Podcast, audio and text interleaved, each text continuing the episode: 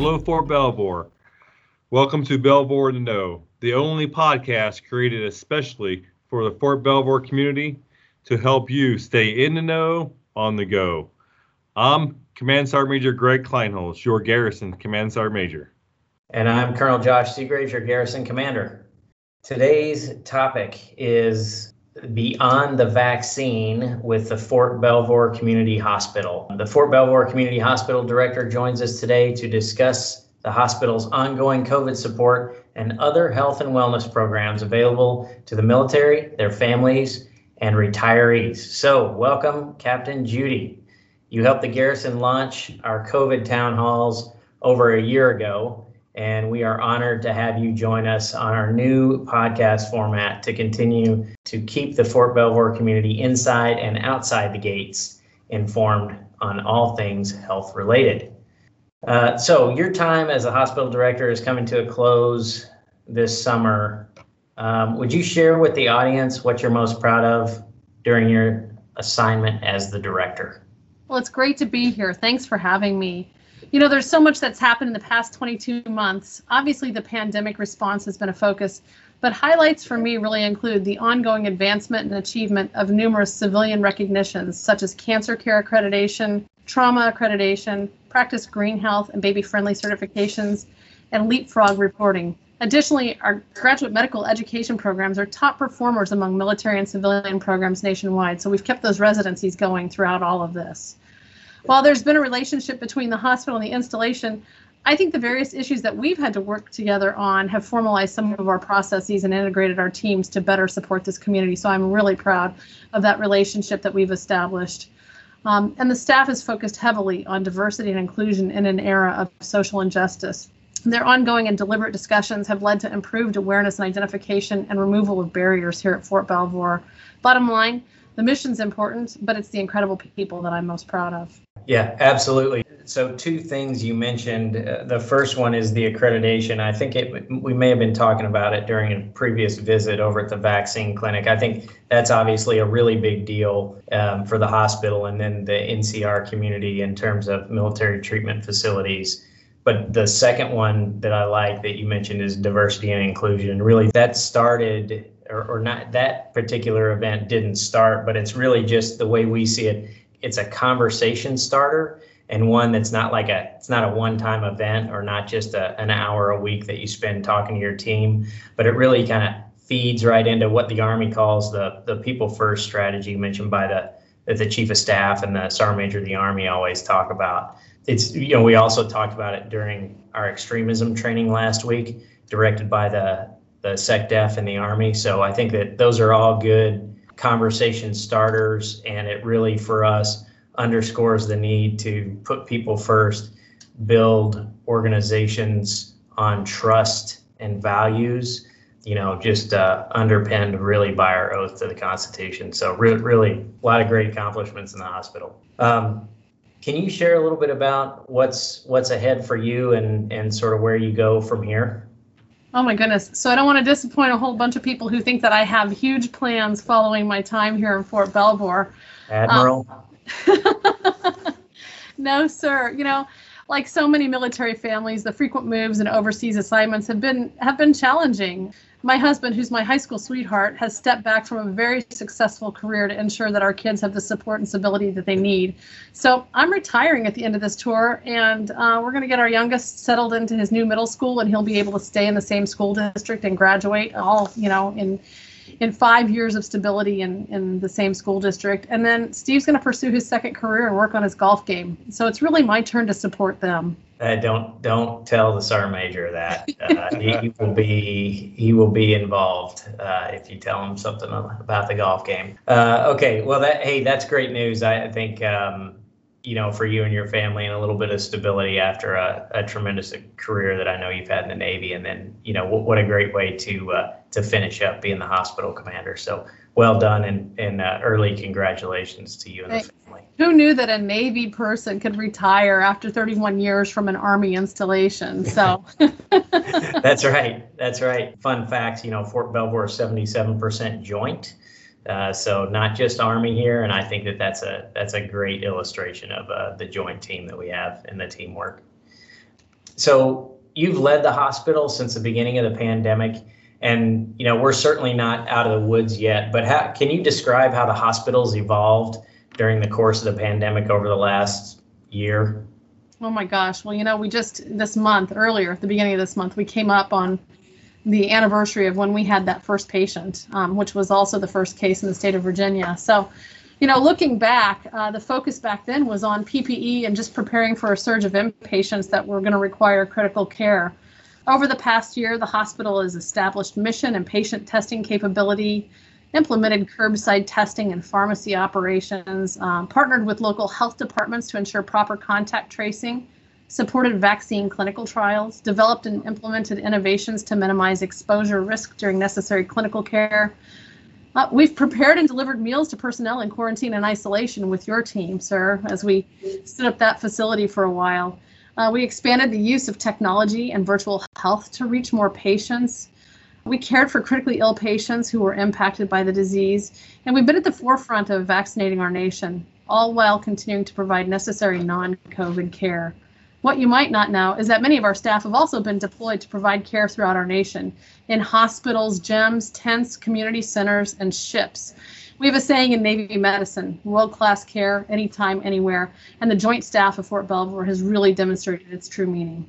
Wow. Boy, that's a laundry list of accomplishments. Uh, just just to name a few, right? You could sort of you could sort of go on. That's uh, uh, that's great, and I, I think it's just a it's a it's a really good demonstration of uh, of our joint team again, and and of the accomplishments that we've achieved through military treatment facilities over the last year throughout the pandemic.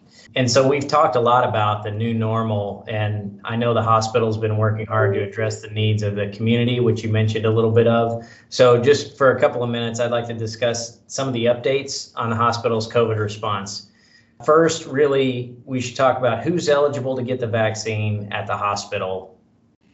Yeah, so that's the number one question right now. And I know that people get frustrated because we answer the question with as much information that we have, but it's really not the information that many people are looking for, right? And so, right now, for those who are familiar with the DoD's population schema, we're currently vaccinating beneficiaries and personnel in tiers 1A, 1B, and 1C. These groups include healthcare and support personnel at military treatment facilities, as well as garrison emergency services and public safety personnel, DoD frontline essential workers, critical national capabilities, and personnel preparing to deploy. It also includes beneficiaries 65 and older and beneficiaries age 16 to 64 with increased risk for severe illness as defined by the CDC so that's where we're at right now. I know what people are really waiting for is when can they get the vaccine. So yeah. we'll get more information out about that as soon as we can. Good. Uh, and so big a big group, although we're not to sort of everybody or general population yet, although very inclusive from those that you named. How, how do people make an appointment? Great question. So some have been booking appointments through TRICARE Online if they have access to that system. We've also been reaching out to patients by phone and text. And I know sometimes I get calls from people who are like, What are these texts? Are you spamming me? But if you get a call that identifies that it's from either Fort Belvoir or even Walter Reed asking about vaccine status, answer those those texts because they're very important. We've gone through patient um, systems to identify patients with those high risk categories that the CDC has defined, and we're sending information out to them. It's blinded to other people, so um, the other people who are on those text strings don't know you know it's, it's it's individual responses but it's a way for us to reach out and then contact them directly to schedule that vaccine so some patients doing it on their own others that we're reaching out to by phone and text and then those who are eligible to receive their vaccine because of their job are scheduling really through their chain of command. So, as you know, each unit on Fort Belvoir is designated a point of contact for scheduling through the garrison.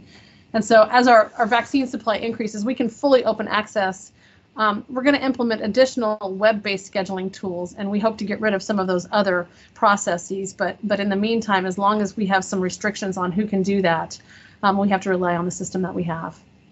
Uh, I think we're I think we're doing you and the hospital team are doing a particularly good job. I think of not just working through the units, but then working through the beneficiaries. I, I'm just sort of hearing, you know, across Fort Belvoir from and, and in the community that that generally people are successful on scheduling and making appointments. So Uh, two other things on the vaccine. What what can folks anticipate during the vac- vaccination process, and then what are the side effects, if any, of the vaccines? So I'll start off with saying that if you dress warmly because it's chilly outside and the process starts outside, to be sure to wear a t-shirt underneath whatever sweater or jacket that you have on. That's the number one request from my team at the site. It just makes it easier to give that shot. But patients should really arrive to the vaccine site with a mask, their CAC or their benefits card, and a pen. Uh, the, tra- the process takes about 30 minutes to an hour. Really, the steps include checking in at the tents outside while you're still in your car you park and complete your paperwork to minimize, you know, time inside and the crowds and the gathering inside.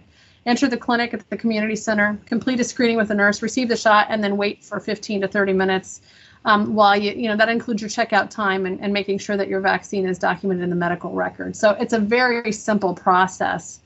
As far as side effects, though, you know, it's given in the upper arm, and some people are reporting pain, redness, swelling at the injection site. You may also experience some some general illness like headaches, muscle pain, chills, tiredness, fever, or nausea. Side effects usually start within a day or two of getting the vaccine for those who have side effects, but they go away within a few days. We've also had a lot of people report that they had side effects with one shot but not the other. So I just want to emphasize that if you if you had um, some sort of side effect with the shot, be sure to complete the series. It doesn't mean that you'll have it with the second shot. Uh, that's a great point. Um, and for folks that don't know, the clinic is at the community center, just like we did the flu vaccinations earlier in the fall. And I'll tell you that Captain Judy's team that's over there did it, has done and is doing an incredibly good job of maintaining uh, distance and sanitation throughout the vaccine process. Uh, it's a we just happen to have that that asset on Fort Belvoir, and I think we're making great use of it, distributing the vaccine to the community and the beneficiaries. So everybody should feel more than safe as you go through that vaccination clinic. Uh, okay, Sergeant Major, over to you. Yes, sir. So, ma'am, as we are seeing the numbers of vaccinated people rise, which is great because it's important for force protection and community health, is COVID testing still available, and how can Belvoir residents and other beneficiaries get tested? Yeah, so uh, obviously testing is, is going to remain available. Um, it's an important part of not only patient care, but, but our mission um, set. But what I will tell you is that we've reduced it just a little bit based on the volume of testing now. So our, our requirements have gone down. And so hours of operation, we're still doing curbside testing in that location near the emergency room entrance. The hours of operation are Monday through Friday, 0800 to 1600. Obviously, if somebody's symptomatic and they're seeking treatment, then we, we have emergency room, urgent care capability after hours, and, and we'll do testing according to whatever the symptoms are. Uh, yes, ma'am. I think it's good to hopefully watch the testing go down as people continue to get vaccinated.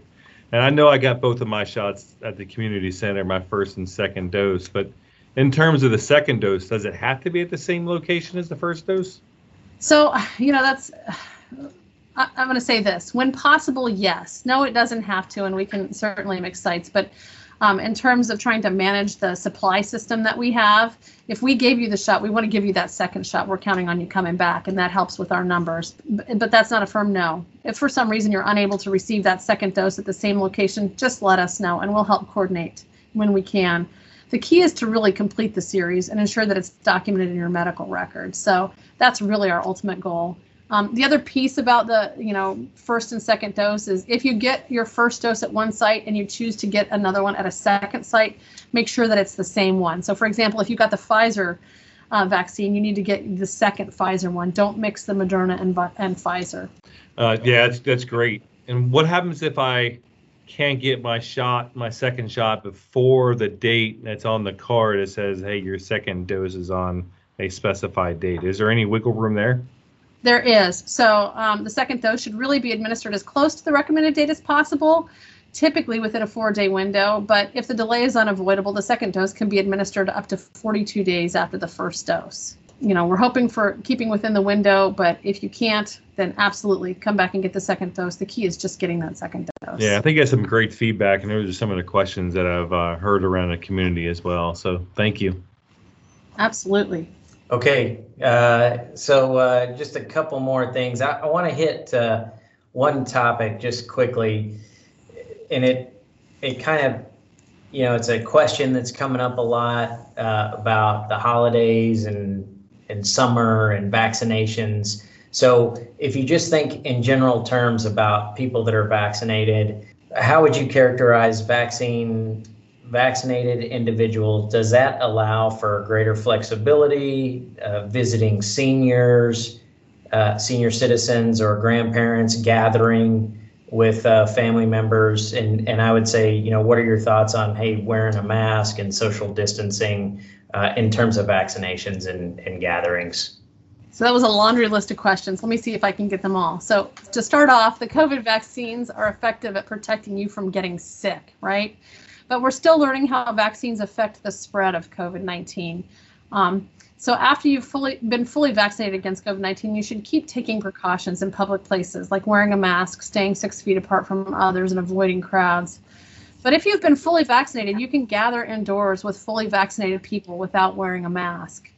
With regards to seniors, though, and, and, and greater flexibility with other family members, the answer is that you you can gather if everyone has been vaccinated but there's still risk of transmission from vaccinated people. So it's important to know the status of everyone in that household, especially if somebody is high risk.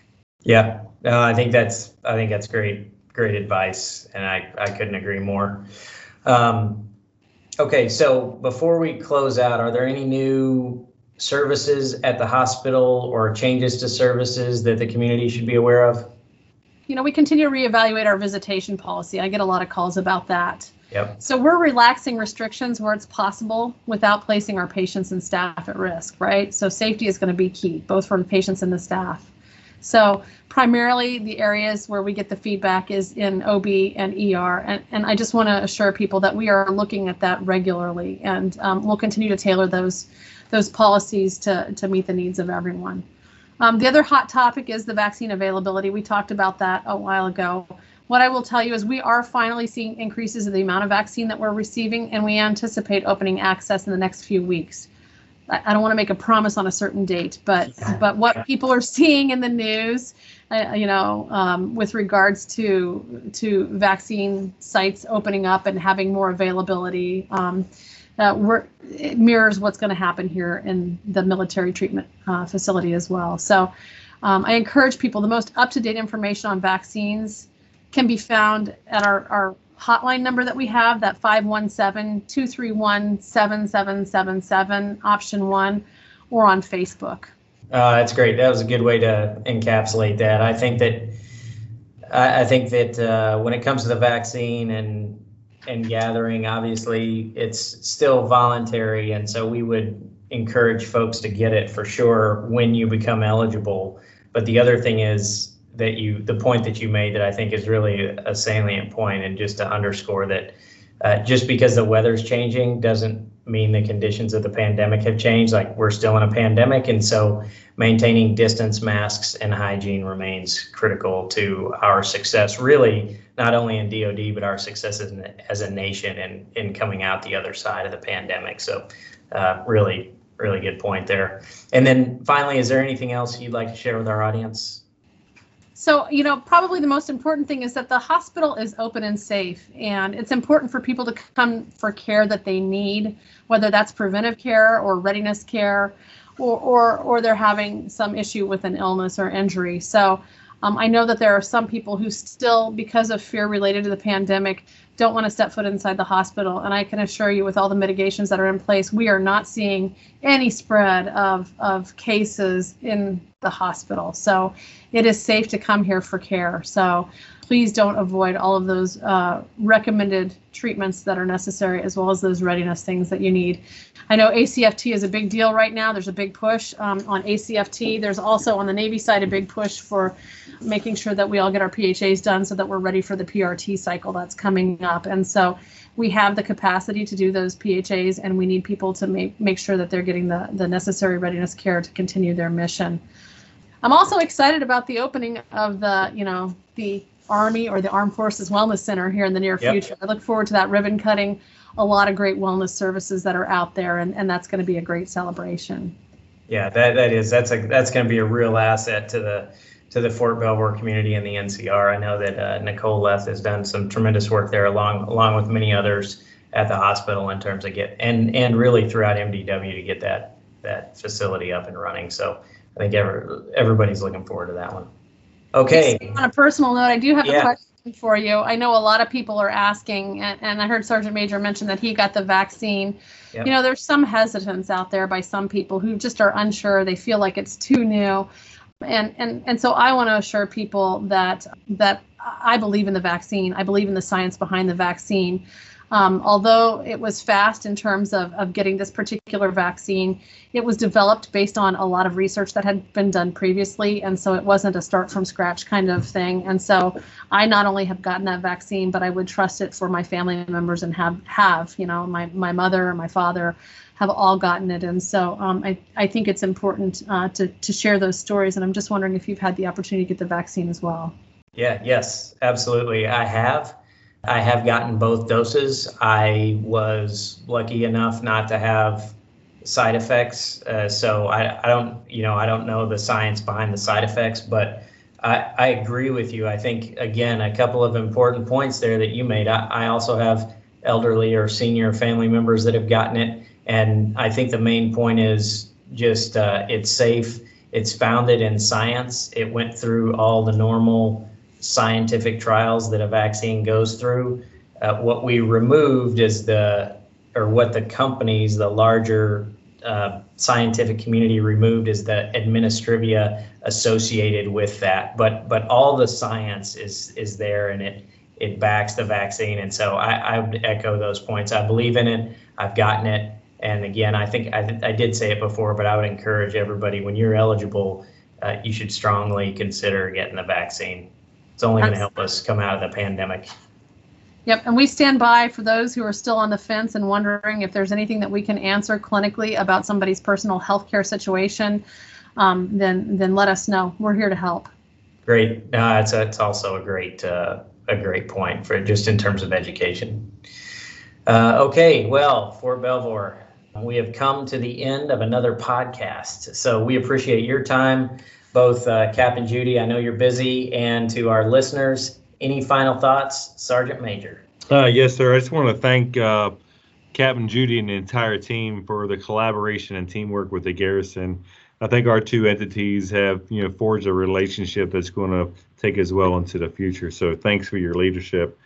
Uh, you all have a great facility over there with great people. Uh, so thanks to the entire staff at the hospital. And lastly, ma'am, hey, congratulations on your future and your retirement. And if Steve is ever looking for our group to join the golf course, I'm sure we have an opening. Careful what you So wish thanks. for. I feel a golf game in your future, Sergeant Major. There we go. Absolutely, absolutely. That will happen.